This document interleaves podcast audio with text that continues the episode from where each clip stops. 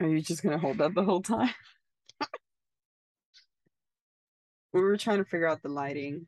Um, and being in an RV, there's not a lot of light lighting, and these don't create good lighting. So We just spent five minutes looking at lighting options, And and, it didn't work. yeah, um, our kids are sleeping the main part of the RV.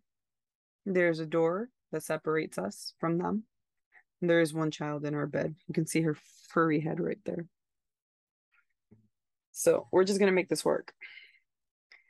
So we had started our, and we are ready for bed. These are my pajamas. Our plans were to wake up. And I look this good as I'm going to sleep. I mean, look at this hair; it's beautiful.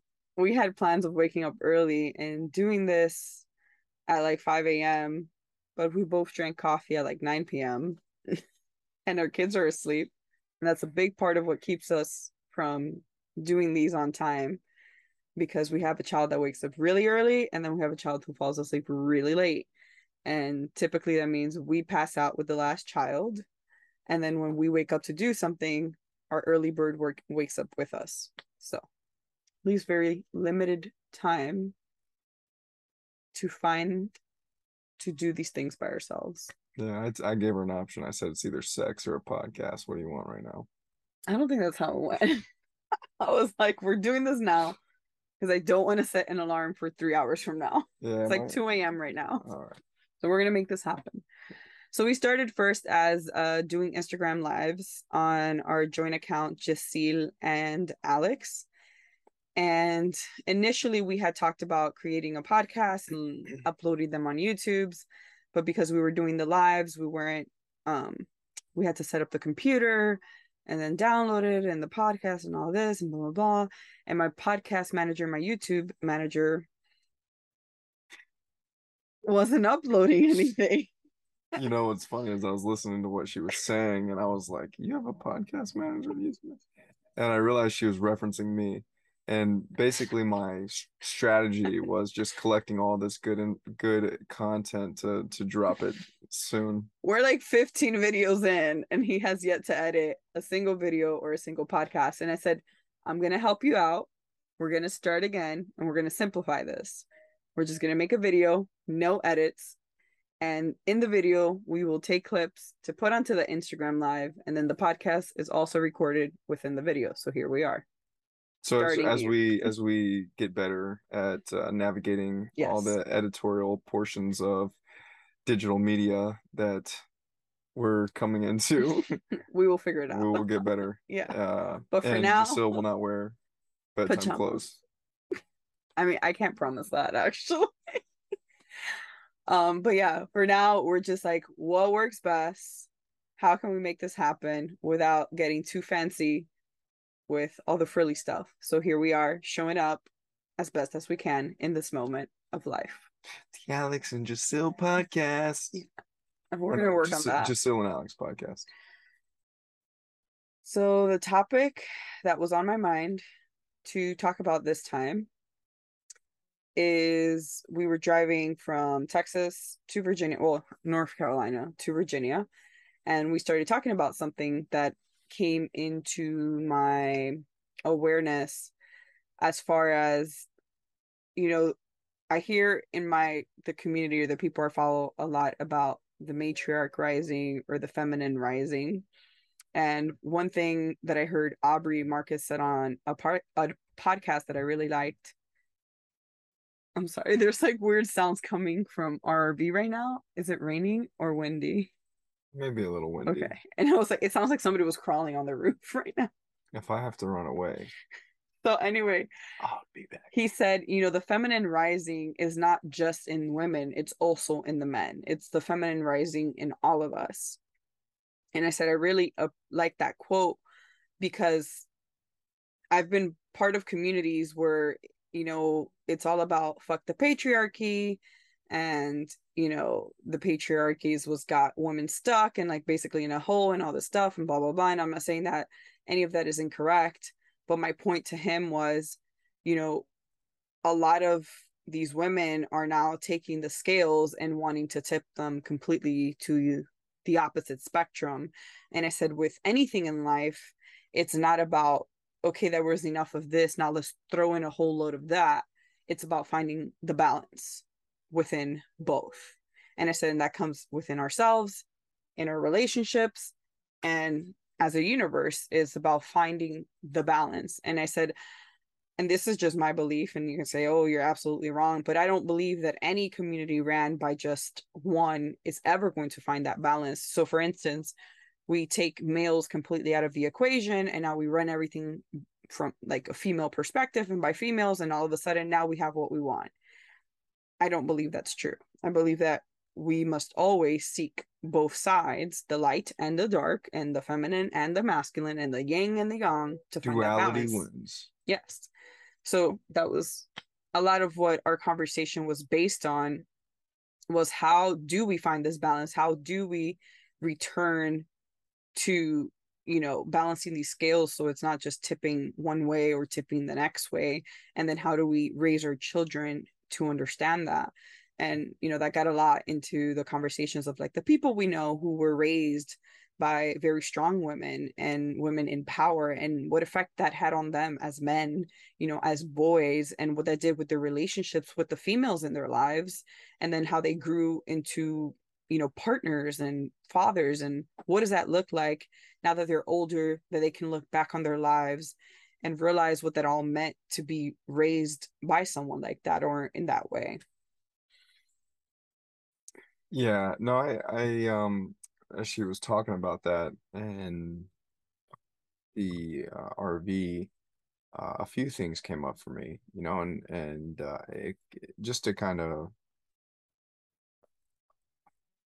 add on to her message and I, I break it down in the terms of like for for me as a men's coach and talking with other men uh we are really working i say we the men that i know and myself are really working on having a balance between the masculine and the feminine right? And and uh, there there's a saying that um that uh, Dewey Freeman uses often is like you don't want too much structure and no softness, but you don't want all softness and no structure, right? And Jessyl's mentioned that it's like a cup um, with, I'll use coffee because I like coffee. So it's like a cup and you need uh, that, that structure, that outer ceramic structure to contain the coffee. If you don't have a bottom or something's cracked, right, it's going to fall out. Uh, and if you don't have a cup and you just have the coffee or the softness, um, then you have nothing to hold that softness. So it's it's about that balance, and that's what immediately came for me is like the resistance that comes with that, and um, that resistance comes from like that conditioning, right? From uh, you know decades ago or years ago, that men were only supposed to be masculine and men were not supposed to feel or express their emotions that it's not that's not that's not manly and now being being being that man that I what's funny is I grew up around a lot of women. And my dad was not a very emotionally uh, attached um, man to to to us. He he had to provide. He financially provided.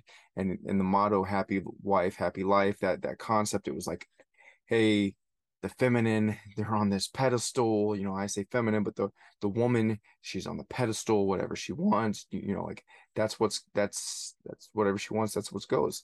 And so like growing up with with three older sisters i was raised more into a feminine household and um i guess i was more emotional growing up right? And so like I, I did i didn't have healthy control of my emotions but as i was you know my dad seeing this kept you know pushing me to back to try to get in my masculine. And that took off into like the military and and being more in my masculine a lot of the times. And now like the resistance to go back to the flow or the feminine um i don't see a lot of negativity. There's there's been negativity surrounded by that but i, I actually think that there's a lot of positivity in that and being able to be in touch with our feminine because that feminine energy is is a really driving force to our creativity into our into how we show up in the world and uh, receive and receive You got very long winded there. and I almost lost my thought. You'll see with Alex that's common. Yeah. Um, but yeah, a lot, a lot of the conversation also stemmed from, you know, our own dynamic and what we're currently experiencing as a couple of where he was the provider and that is what he did for many years and I didn't, you know, in a sense I I didn't like that. I suffered. I did not enjoy just being the stay-at-home mom because I always saw myself as an independent woman. I wanted to do my own things. I wanted to make my own money. And now, you know, the sense of flipping the scales of like, okay, now I want to be the one doing that. And I, because I've lived the other side of that, I understand the importance of not pushing him into the role of just being a stay at home parent and not living out his passions and his dreams and his purpose because I know what that did to me as a person. I lost myself. I forgot who I was and I wasn't happy for a very long time. And in a sense, I couldn't point, I didn't know at the time what was where my unhappiness stemmed from because I also justified that what I was doing was the right thing. I was raising my kids, I was being at home, I was taking care of the house, I was being a wife. This is what I was meant to do. And we don't only come here to do one thing. We don't only come here to, you know, raise our kids and nothing else. Um, we all have a purpose. We all have a, a bigger, higher power, you know, as souls. We all come here to fulfill that purpose in our life. And I truly believe that as much as I have a purpose, so does he. And by no means does that mean, you know, oh well you did it for 10 years so now you know it's my turn to in a sense take the, over the home stuff and you now take off and that's what i tell him as much as i know that would be the easy way out in a sense of you know basically blaming and and demanding like well i had to do it now it's your turn i also recognize and i am aware of what where did that take me what who did i become because I sacrificed so much of myself. And, you know, if he truly did want to just stay home with the kids too, then yeah, I would be like, absolutely, you know, do what makes you happy.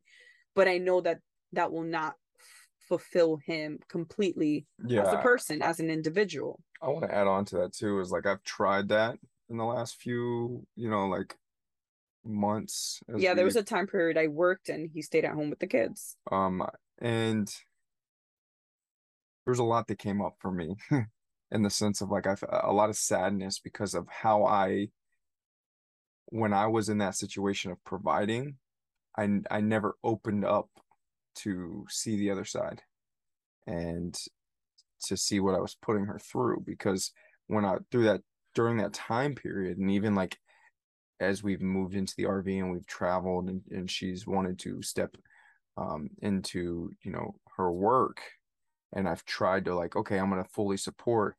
A like, uh, I know that I can get there. It's so hard stepping like making that full blown transition, um, because when I ha- when I've done that, I'm missing that like purpose. Like I'm I'm feeling like I, this is this is not. I said lack for a better word. This is not what I'm here for, and I, and I don't mean that like literally. I it's just like I didn't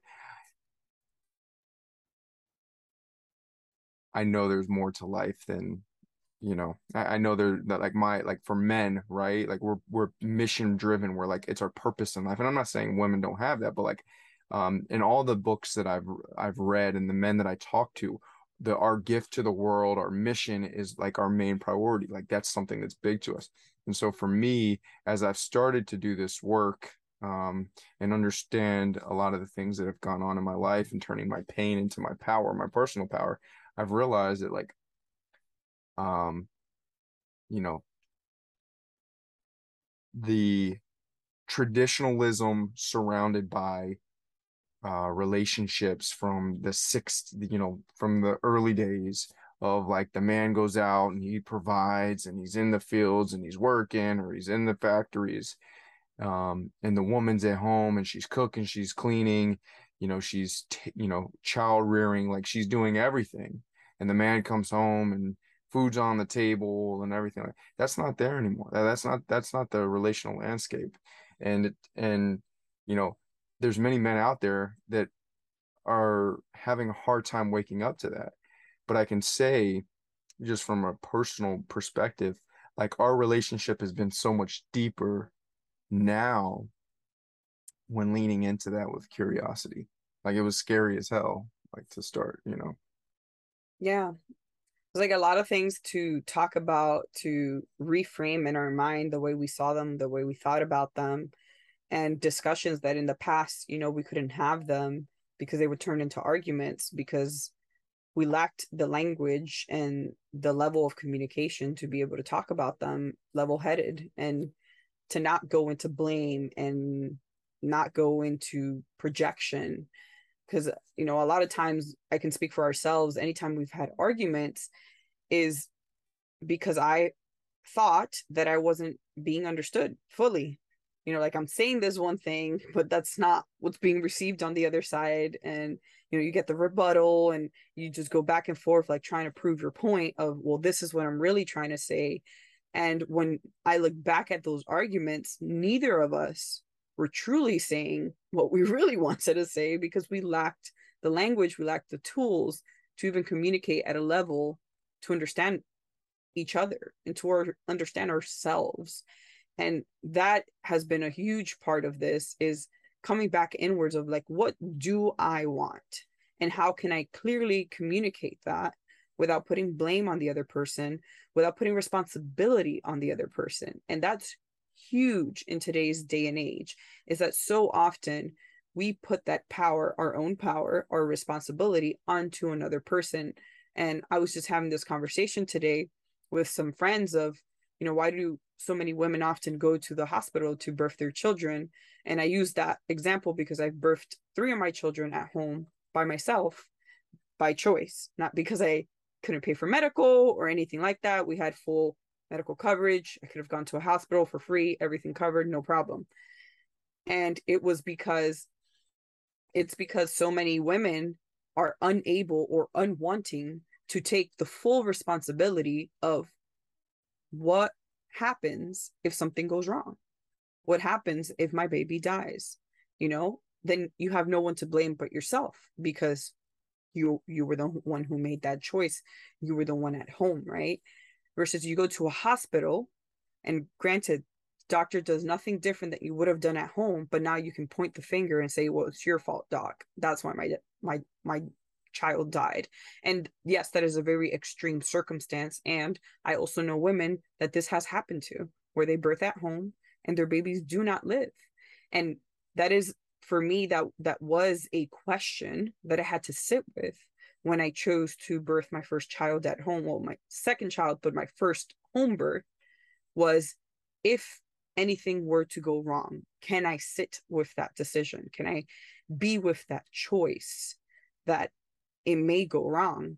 And my answer was yes. And very quickly, I didn't have to ponder on it for very long because I also had the innate knowing and trust in myself, in my body, in my baby, that everything will be fine and that everything will work out the way it should work out. So I went ahead and had three of my kids at home. Um, but once again, so many people, humans, do not want to take full responsibility for their lives. They say they are, they say they're responsible, but the moment they get, they're turning around blaming someone. You know, I really hate my job. Why does my boss this? Why does my, oh, the traffic or this? Everything is to blame. And it's like, at what point do we just sit and allow and accept that we're exactly where we need to be? And that's not saying that I don't have those thoughts too sometimes, that I don't struggle within this in myself. Another big aspect of this conversation that we were having when it comes back to, you know, tipping of the scales is I believe that as souls, we have lived many lives in many different bodies. And a book that I read that really changed my perspective and, and lens on all of this was called Your Soul's Plan by Robert Schwartz. And in this book, he works with a team of mediumship. He himself is a hypnotherapist and, you know, some other people. And it's stories of people who have had difficult lives or situations happen to them. So, like the suicide of a son, or they have a child in a wheelchair, or, you know, a, a drug addict child. And they go to him seeking answers, seeking direction. And with this team, they're able to unravel and discover that many times, um, not many times, every time, we have always chosen the path that we're on. Before we come into these bodies, we make the way I see it, it's kind of like a, a very a, a map and you have points but within those points when you come into this body there's free will you know yes you have planned this trajectory where you want to get and you also have free will to deviate from that plan at any moment but there's certain points and th- certain things in this life that you will experience no matter what because they have to be experienced to you for you to have the expansion and the transformation that you need in this life. So my question to those people who have this thought process of because the patriarchy is this horrible thing, now we must swing to the other side is how do you know that you weren't the other side in another life? How do you know that the reason that you're experiencing what you're experiencing in this body right now, in this moment, isn't because you were the oppressor at one point, that you were the one doing this to other people? and that now you're just in a different body to experience the other side of the scale so you can get, gain that bigger larger understanding of what it really means to be one it goes back to that conversation that like the being a believer of like duality right and like with the light this is the dark yep. the, the yin the yang like masculine feminine like everything right like the and, and reincarnating into that that opposite of what you yeah. were and and really getting the full spectrum and you know like they say to be able to experience joy well we also need to know what sadness is to be able to experience happiness well we also need to know what anger is. Because if we don't have an anchoring point something to show us that the opposite is also true then we can never know the extremes or what's in between or anything. If everything were the same and monotone and there is no you know change it's like well how do we know what the opposite is? And yes we can swing to the other side.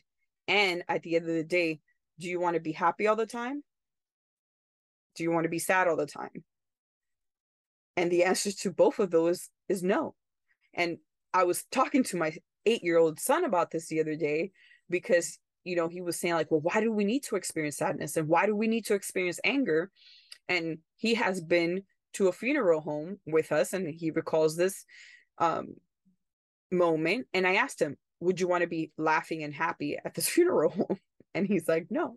And I said, "And this is why either extreme is never the answer. There has to be a balance and we need to know when we need to go either way according to our situation according where to where we are in our life but as the grand scheme of things even in nature we see that there is always the balance was watching a documentary this week and it explained this balance in a beautiful way and i've always been a junkie for the nature documentaries and shows and it was talking about yellowstone national park here in the united states of america.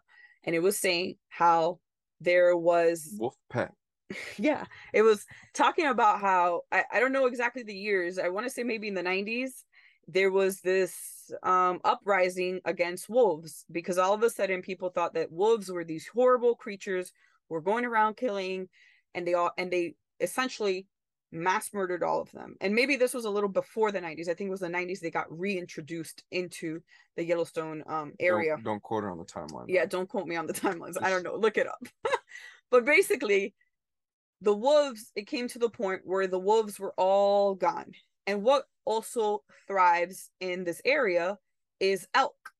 Well, because there was, you know, they took off the that top predator to that elk what happened was there was too much elk and there's elk dying everywhere and there's elk going like too way too much for the people to control in a way that the environment had already perfectly balanced it. And once the wolves got reintroduced it took a few years but essentially things returned to their balance. And that is the way i think about all of this is it isn't you need to be the one or I need to be the one is how do we find that balance? How do we move forward to be able to create the beauty, the synchronicity of what nature already intends for us to live and how we should be. And maybe, you know, it's not an everyday thing. Maybe it's over a lifetime. Maybe it's over a year that we will see that. Um, but always like returning back to that, returning back to balance. So, no, I don't believe that matriarchs should now lead the way and men should be forgotten. And one thing I, you know, I joke with him is at the end of the day, a lot of these women want a man to fuck. And it's like, do you want a man who just lays there and does whatever you say and has no purpose and has no mission and has no drive? Like, I know I don't. Like well, I know they, I they, there's a lot of people out there that like that initially, but it does yes. get old, yes. right? Where a man doesn't stand up for himself. I say stand up for himself, but voice what he wants in the world. Where it's always just like whatever you want, babe, or, yep. or hey, you decide. After a while, and that could, and that's just not man, men. That's like women as well. Like if I if I like consistently have to always be in my masculine, like and and I say this because like I think it's important that it goes back to the balance that we're talking about. We're not just talking about balance in women, you know, I'm talking about balance in men too with masculine and feminine. Like there's there's there's so much benefit to be able to, you know, be in your masculine and your feminine at the same time. But women don't want a man that's always like whatever you want, babe. Right? They want a man that that is clear and articulate in what they want and their needs and and their desires and um, you know, that took me eight, nine years to to realize um, because a lot of men and women are being conditioned of that were were being conditioned that's how the relationship space was.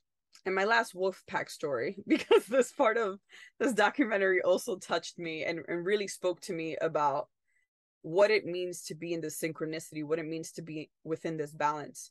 So within as these people watched these wolves, they gave them numbers. They didn't want to give them names because they didn't want to humanize the wolves. They started observing their behaviors and they did track them. And one of the biggest packs that ever came to be, I think they ran 37 wolves deep, which is not um, common. Um, typically, they're more the 10s, the 15s. She's a wolf um, expert. No, I watched, I've watched a few documentaries, but I'm not a wolf expert. She just did a Holiday Inn Express last night. And another thing about them is on average they live about five years before they die. Well mostly they get killed. Um, but there was this couple male and female and they got to reign for five years together so almost till they were like seven. And i think the female eventually died. She got killed by a pack of wolves around um, eight. And then the male almost turning nine climbed the top of the mountain died by themselves. And i think till this day they have never heard of a wolf die that way. Like in his sleep, climbed the top of the mountain and died. The big part about their story is he used to be with another wolf, 40, and we'll call him 40 is the female wolf. And then there was a male wolf, I forgot his name, his number. Um, but anyway, the male wolf and the female wolf was super aggressive. And she used to go around and always pick on this other female 42. And she used to beat her up constantly never knowing why. 42 was very submissive, never fought back, etc., etc. Well, one morning, the rangers get a call that there's a wolf that can barely walk on the side of the road. They come check it out. It's 40, the aggressive wolf that always used to pick on 42. And they confirmed that it was a wolf attack because she had wolf bites all over her. They load her onto the truck. She dies right after they load her onto the truck. Later, they find 42 who had pups and what they assume is that 40 went into 42's den tried to attack her while she had pups and a whole group of females attacked her and essentially brought her to her death. So 42 now alive and well without her bully around grabs all her puppies takes it to 40's den now with the alpha male of this wolf pack and she ends up raising her puppies and 42's puppies.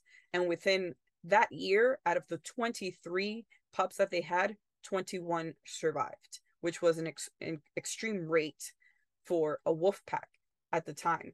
And so they, what? I was gonna say, how does this come with masculine, like the, the balance of? I'm gonna. So they come to talk later that he was really good at hunting and bringing food to the table and her job was to bring everyone together and gather and that she was really good at her direction and she was really good at bringing everyone together and they were able to reign for 5 years and grow their wolf pack for 37 uh to 37 wolves because of the balance that they brought together as a team. It wasn't because when he had his last partner who was aggressive and crazy and did all she did because she was such a strong matriarch now their you know their kingdom took off. That wasn't what brought this wolf pack to their beautiful large balance. And that that is always like whenever i question these things i always go back to what's nature doing? What are animals doing? You know like what is everything around us doing? Like what does balance look like in things that are untouched that are not directed by human thought? Because that's really what brings us out of sync so much is when we get into the mind. And we get into the mind of thinking of what happened to us in the past on when i trusted in this this is what happened. When i believed in this person this is what happened. And every time we come back to our mind that it's all different we can both be in the same room experiencing the same exact thing and both of us will tell you completely different stories. And that is because we cannot trust the mind because the mind creates its own reality. But the body, what we feel, what we know to be true within us, can never lie. But once we bring it up here and we try to start rationalizing and thinking and thinking and thinking, it gets distorted. There's too much up there for us to come to a clear thought of what actually happened in this moment, what really, you know, occurred and how should we see this moving forward. And and that's my uh how this ties back into the masculine and the feminine is once he found the partner who can complement him, they were able to rise into that power. And as we know, there's nothing that we can do completely alone in this world. I mean, to create babies, you need the other. You yeah, know, you need me. Yeah, you need me. And together, we're able to create life. I'm I'm being funny, but I think it comes back to even looking at like the tribal aspect, right? Like even if you go back to like our early and I've mentioned this many times with her, but like we uh, we as humans um, actually thrive in the tribe um, framework, right? Like everyone has a role and and they it comes together as a team.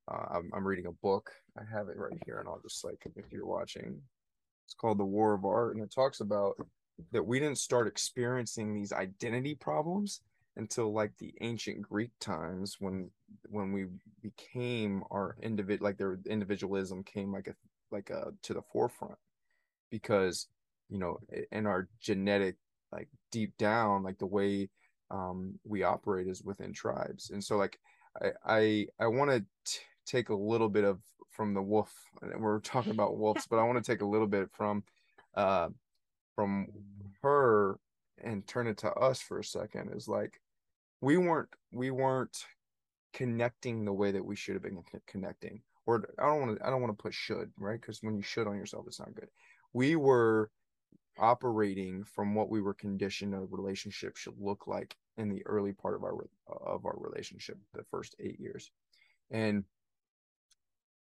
a lot of people a lot of men that i've talked to have experienced the same things and most times when we have resistance to things, we want to run the other way. We want to go the easy way. Um, and I've seen a lot of divorces. I've seen a lot of separations. I see a lot of a lot of couples splitting. Now, obviously, sometimes those things don't work, and they and that's that's the course of action. That's where they need to go.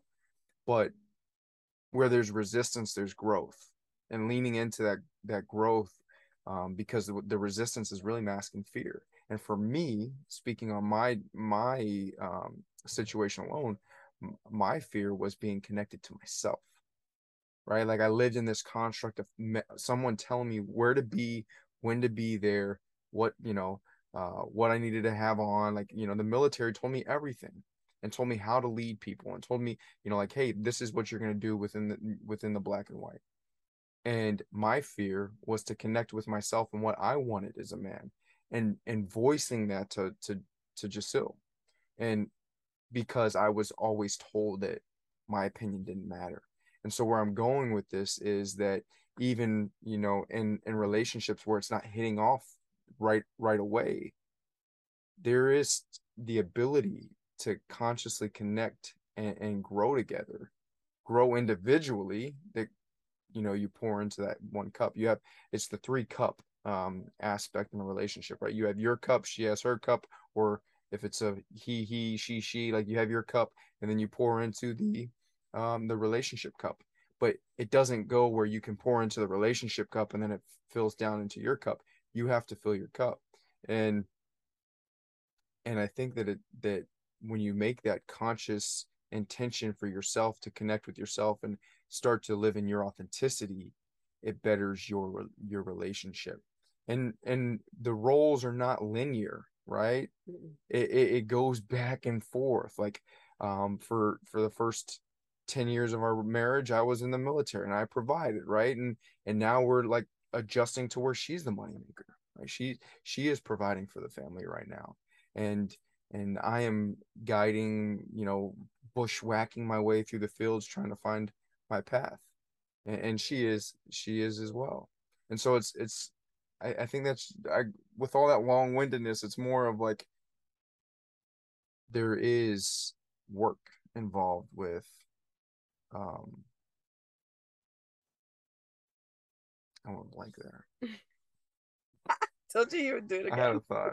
I, I really did have a I had a thought. Well, I'm gonna rewind it way back to where he touched on the tribes. So a book I read early on in my parenting journey, and this came across to me um, I was on an airplane going to Virginia to visit my sister, and she lived in Roanoke, Roanoke, Vinton, something like that, or Stat, Staten, Staunton, however they say it, um, in Virginia at the time. And I was to go see her.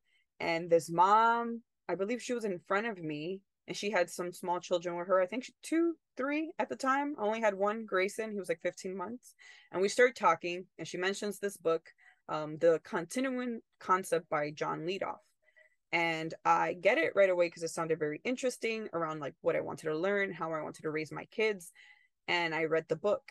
And one thing that always struck to me, many things, but one of the things is that it was an American woman who went to live with tribes. I do not recall, I think somewhere in South America, and that there are tribes that exist still today, um, if they've been untouched by civilization, where children do not mourn the death of a family member the way we do. The reason being because these children are these children are raised that all men are fathers and that all women are mothers. It isn't this that's my dad, that's my mom.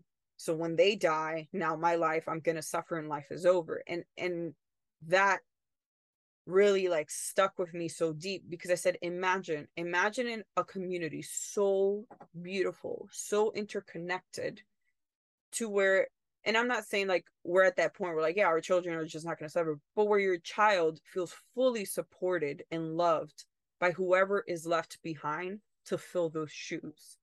And that your wife doesn't or your partner doesn't need to go cry now and suffer because that's it you know like now i need to figure this out all on my own and i'm not saying by any means like the world's going to move back to that but that really like sat with me in a way of these people have been able to do this while the rest of us call ourselves civilized and advanced these people have been able to create a a place for their children for their families to grow where there is no struggle there is no challenges there is no battle. And like another thing she talked about was there is no sense of competition.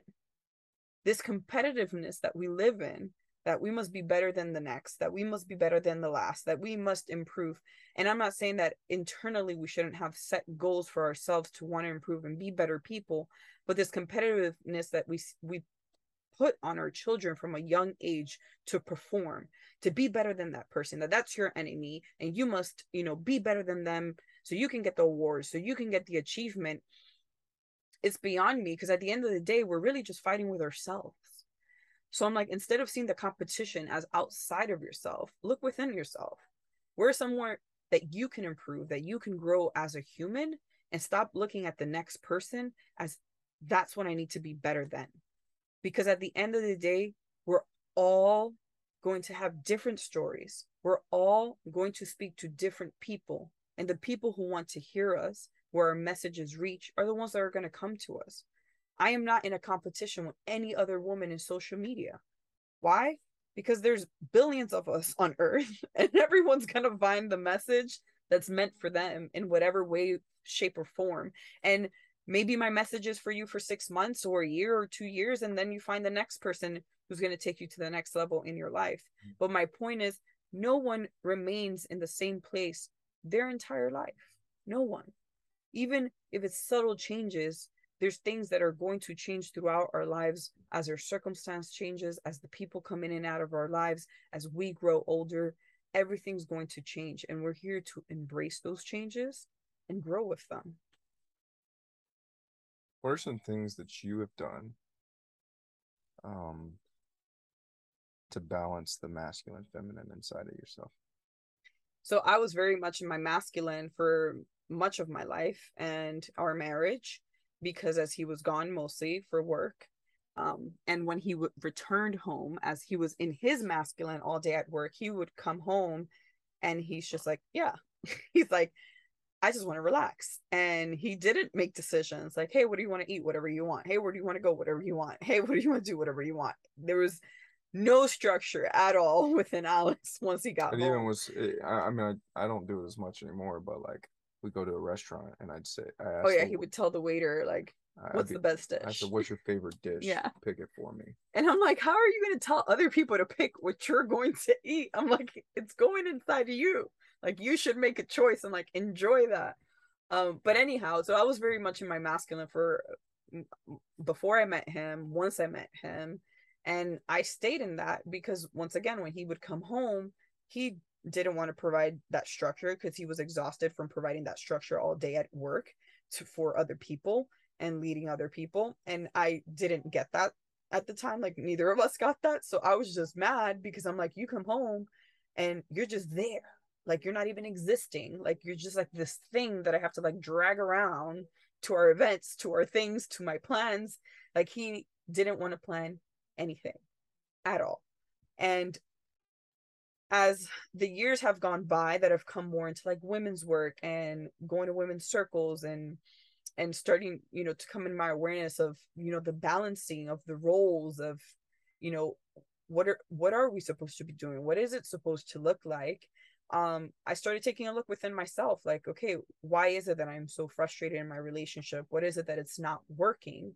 And then for many years what I did was constantly feeding him information, waiting for him to change and getting mad when he wasn't changing. A and, lot. And, and getting mad when he wasn't, you know, doing the things and because I'm like, if you would just do this, like then things would just get better. I mean, she sent and, me a lot of articles. Like I could I don't have these phones anymore, but like old phones, like I'm talking about.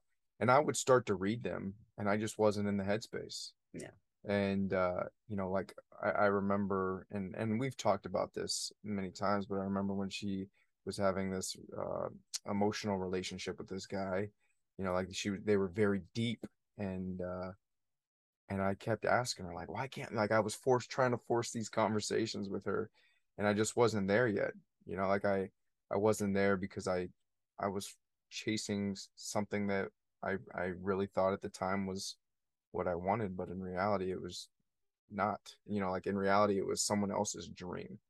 And so, like, she sent me so much, and I think that's the most important thing. And and go, I'll push this back to you because you're still answering my question. But like, as a uh, like in the relationship, like you have to do your work, and you know, like she had to do her work, and I have to do my work right like it's not like when she does her work it's contagious like it eventually like was like i was like oh shit like i need to, need to do some work i need to figure this out for myself.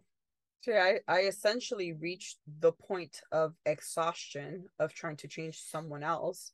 And I realized that I was the one that needed to change. I could not change anyone else. I could not control anyone else. The only thing I can control was myself. So I started focusing on myself. I started doing more things for myself. And this happened like in sprinkles first. And I would say it started in Italy where I like demanded I went and coached a swim team. You know, like I hadn't left the house in years or been away from the kids in years. And I was like, no, I'm going to go do this like for me. Like I need to go do this for me. And I just started asserting myself little by little throughout the years.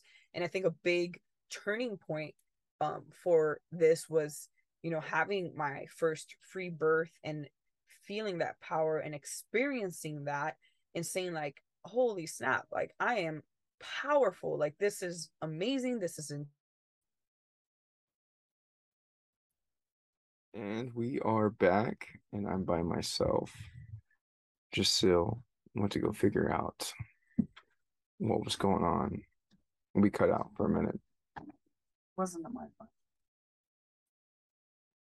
But she was talking about um I'll take over for a second as she's figuring what's going on. But she was talking about our our time in Italy and uh she started taking some time for herself. Okay. And there We're- you go.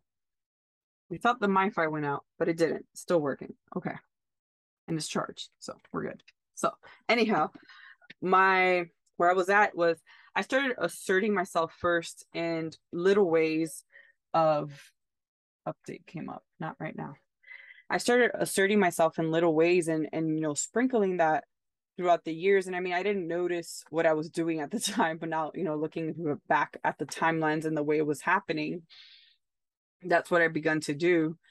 And it really amped up was in 2018 we came back to the states. I would say like in italy i i felt very like in limbo because in italy you know as an american there was only so many jobs that i could work.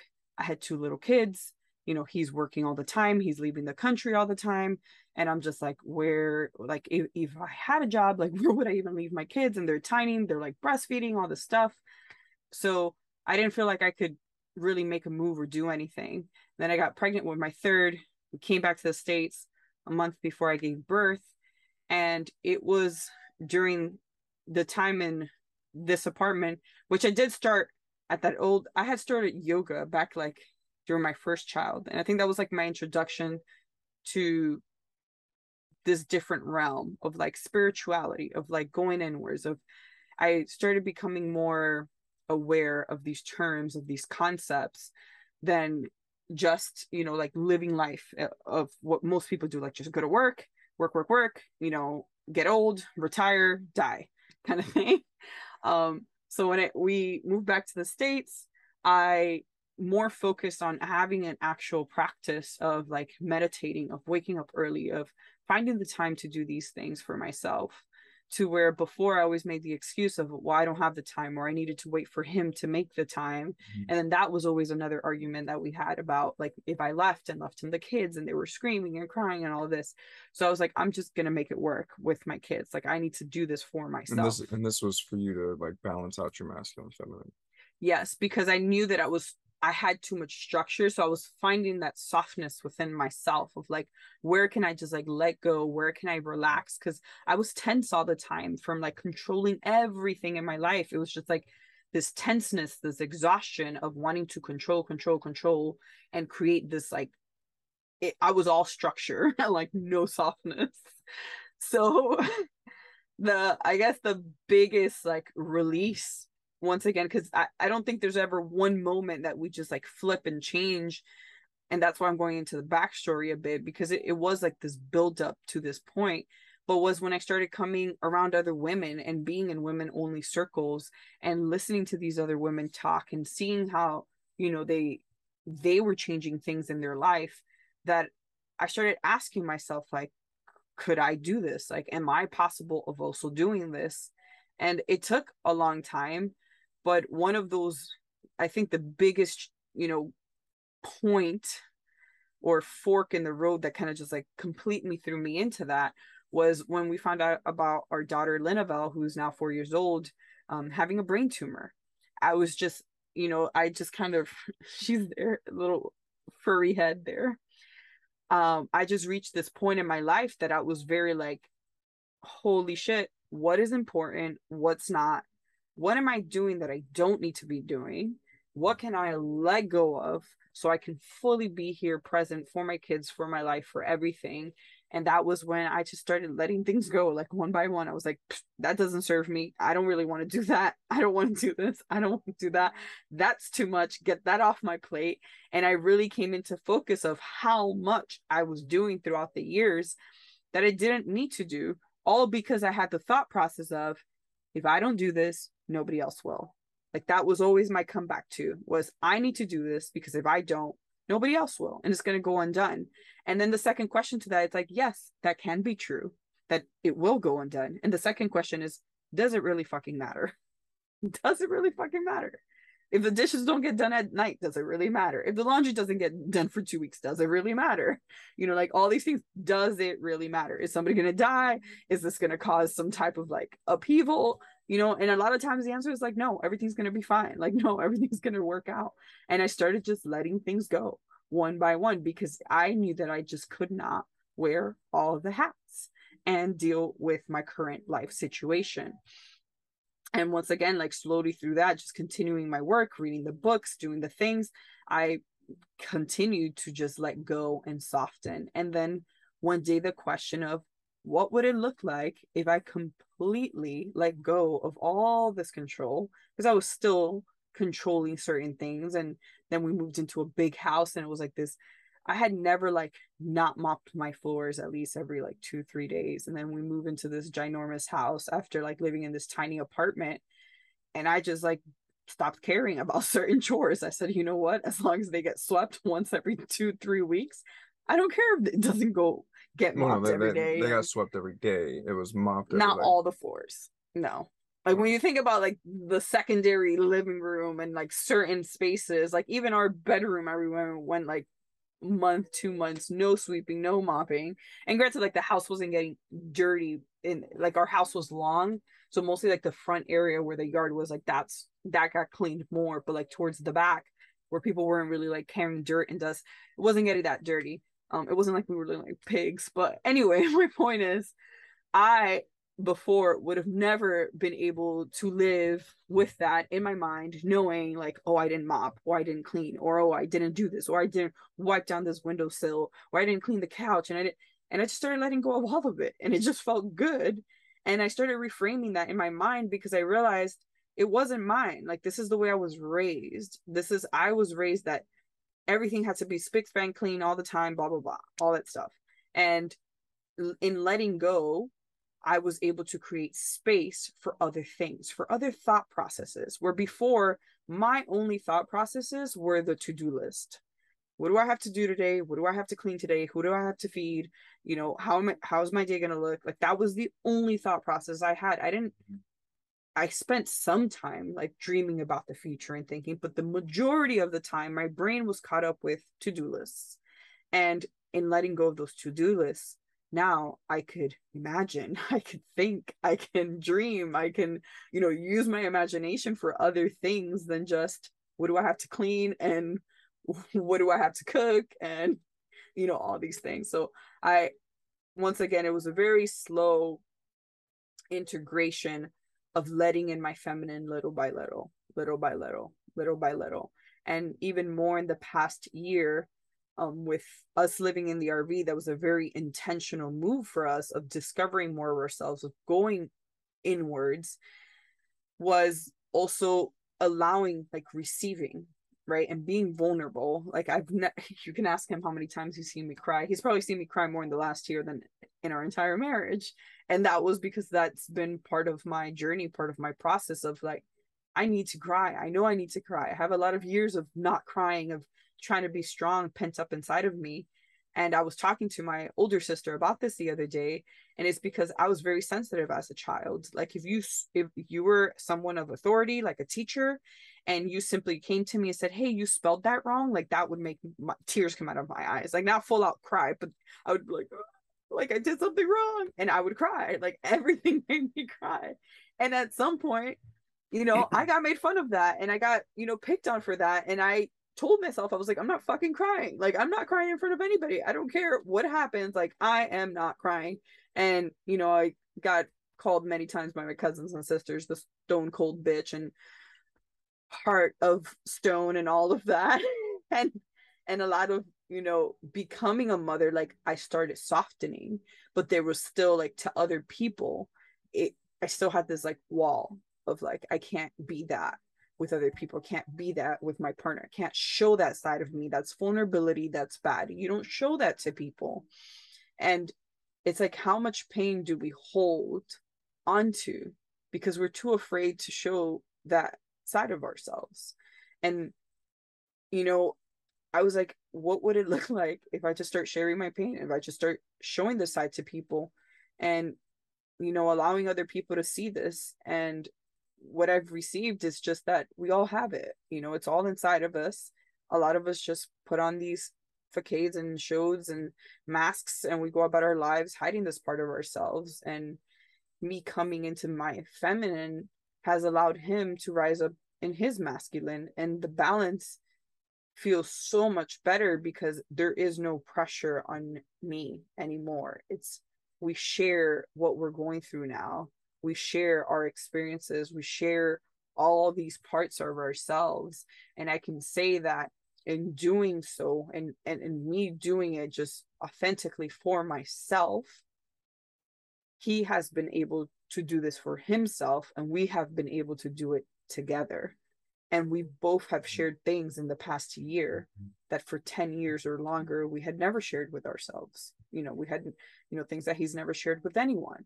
And we've been able to open up that side of us. And i can say you know eh, there was a one point in my life that i thought like you know we may die and i may never say this to him like ever.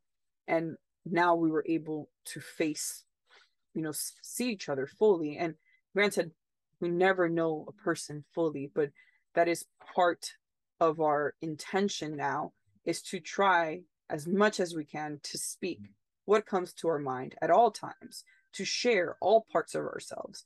Because in that sharing when it's up here it seems like it's scary for to make it come out and then it comes out and it's like okay that wasn't that scary. Like i thought this person was going to react this way or have this thought and this and it's we're going to these stories in our heads and that's where the fear comes up and all this stuff come up comes up but we have to try. Like what do you have to lose in saying it and seeing what happens? And if it doesn't go the way you thought then you know oh well you did it.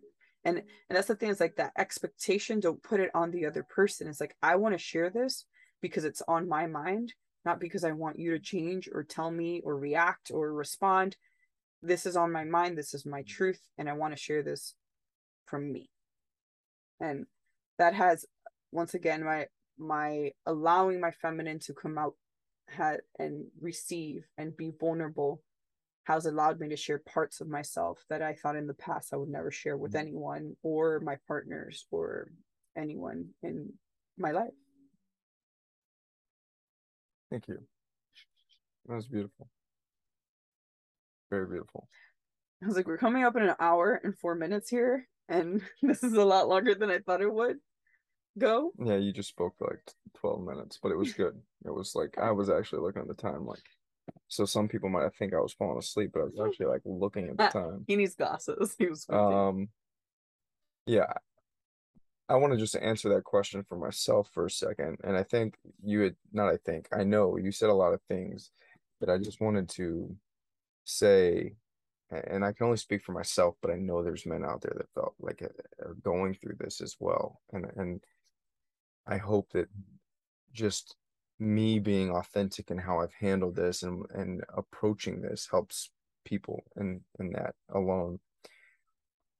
I was not able to hear her and her pain or hold her um, emotions properly before this past year. And uh, a lot of my, a lot of our, and I'm not taking on her trauma by any means or things that she was struggling with. I'm talking more specifically for me, but a lot of our relationship um, disconnect was my inability to be able to like connect with my heart.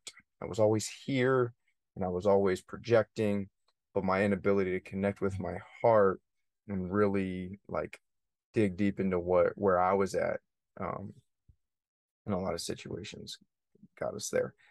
But um energy is contagious right like that's the i think that's a, very important piece that a lot of people um should understand is energy is contagious positive and negative and if you're focusing on the positive then positivity is going to come from it. If you're focusing on the negative the negativity is going to come on it. And the first nine years of our marriage there was a lot of negativity and we always leaned into the negativity. You know it, it was insecurity by me it was um you know um her not voicing you know like how you know like that she wanted me to well i guess you did voice. I don't want to speak for you. Let me just speak for me. My insecurity for me and and um my um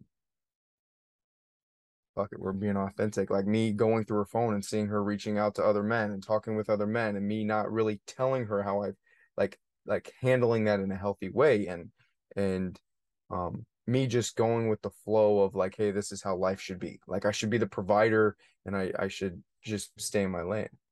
Uh, and I was able to get out of my masculine um and and start to understand what I I needed as a person as a man by meditating and by journaling and by uh, by really pushing myself out of my head and into my heart. And I did that by surrounding myself with other men. Uh, you know I am this this was a linchpin uh, for me you know the year a year ago um a few weeks ago a year uh, was was where I really made the most trans transformation in my life. I knew that I needed to make these these uh, changes for myself because I knew I was miserable, but it it took me really to be by myself to to make this transformation. And they say that with the light, you have to go in the dark. You really have to go in the dark and shine light on the dark to to be able to um, to really understand yourself. Like when you when you're uh, by yourself, you really get into the depths of who you are, and, that helps you open your ability to um, to to grow with with her, right? Or I say you, I statements here. I grow with her, and I've realized that now leaning into all of that, we choose positivity 90% of the time. And I will say that and and I think a lot of couples are have experienced this or are experiencing this, but like we we didn't have sex we didn't have sex in the healthiest place, right? I had a thought as I was riding my bike today to work was what was my relationship to my orgasm? And I said this to a conversation in a conversation we were having, and I didn't go in the depths, but this is a great opportunity to is like my relationship to my orgasm as a man, right? The the sexual energy, which is tied to the creative energy. Mm. My sexual energy was about controlling. It's about validation. It was about um, that I had I had a I was I had a need like or not a need. Um, I felt like I was needed right? And with that i was i was focused on the negative side of the orgasm of the control and the validation that when i was when we when she would get off right? Like it wasn't a healthy i mean like she's getting off i can't speak for her but like it was a surface level and there wasn't a it wasn't a healing. Um and and i've come to learn over the last couple weeks as i've learned i've dove dove into more sexuality lately is that orgasm like the, the sexual encounter uh, between a couple or even with yourself is healing. It should be healing. Mm-hmm. and it wasn't healing in in our case because i was doing it from a control aspect. And setting intention we set before we do anything right? What is what is the intention that we're setting um in anything we do in life? And you know I, I mention orgasm, I go straight to sex, is because our sexual energy and our creative energy are tied together. And I lacked so much creative expression in my life and creative energy in my life because I was always following the flow of everything that was was told to me. Like I was, this is where I was going, this is what I was doing, this is how I was supposed to live my life. And as I've stepped out of that framework and I've stepped into this life and and starting to see myself in a different manner it's been tough. And that's the feminine side of it right? Like i was i removed myself from the there's so much structure to all this softness and now i'm trying to get back into the balance of structure and softness. Because that that is where i have found uh, early on in my my practice of of having some structure in my daily routines for myself I, I have I've come to an even balance internally so I'm still gonna we're gonna explore this and we're gonna communicate through this. This I I will credit the Lacey and Flynn show and what they're doing in their podcast of having sex and communicating, conscious relating, and things of that nature to really taking a step in our in our relationship. Uh, we've been having more sex the last year, more connected sex on my my behalf. I can't speak for you, but like mm-hmm. we've been it's been the best year of our relationship ever, and it's just the beginning. You know, like we're in year 11. I don't do math in my head, you know. No, I'm being, I'm being funny. I knew it. We're in we're year 11 and like this is the best that uh, our relationship's been and this is just the beginning and we both know that. And so it comes to the where where we put our focus, positive and and negative and a, a lot of times there's the resentment that we're afraid to that not we're afraid we have not processed properly and are we we start to project. I start to i i was projecting uh, that and now that i've come into my awareness I've, I've been able to meditate and drop into my heart and feel where i'm at and why does something that she's doing triggering me or, or why something that my son or my kid my girls or someone's doing that's triggering me and being able to articulate that. And many times i've told her like hey i'm not asking you for feedback. I'm just telling you how i feel right now. And, and you know vice versa. And oftentimes like eh, we just want you just want to be heard right? And that's how i've balanced my masculine and feminine and that's a wrap it's always a work. it's always a it's always a balance right and uh we we enjoyed I, like i said i don't know we didn't have an intention on where this was going i thought it was going to be 20 minutes and we're at an hour and that's great this podcast will evolve and uh, my hair will get longer and Jessyl will not be in. My hair will get longer too. yeah. we're we're both on a hair growth journey. yeah, and uh, I was so stiff, you know, like a body check. And what are you feeling in your body? Oh, I'm not feeling stiff. I kind of I want to stretch my legs up, but then they're like in the frame, so I've been keeping them down. But that's about it. I just want to stretch my legs out. Yeah, I've been feeling like really stiff because uh, the way that this pillow has me, but that's okay. You, it's because you gotta. You look like you're sweating. Put your boot. I'm not sweating. I don't sweat. I glisten. You have to move your your. Can uh, you see that on your butt back? Anyways. So you can sit straight. Yeah, um, it's called an oily nose. That's no. not sweat. That's what's up. Well, thank you for listening. Please, this is a brand new podcast. Um, like, listen, share. I think the most important review. thing is like a review would help. Review would help a five star. Yeah, what what landed for you, what didn't. Comment. Let us know what are you going through, any topics you would like us to hit on. I mean, we're gonna just be going down a lot of things. Some things we're talking about from the past, some things we're gonna be exploring in the moment and just the way we process things, the way we communicate now. Because it was something that neither of us saw or heard or knew from the people around us like we honestly didn't know how to communicate and we kind of had to like go run to different groups to figure out how to communicate and then bring it back to the relationship um uh, one big thing that we talked about before we started our IG lives was how do we combine you know what men are doing in their men's group and what women are doing in their women's group into the space of the relationship? Like how do we do this together? How does it look together?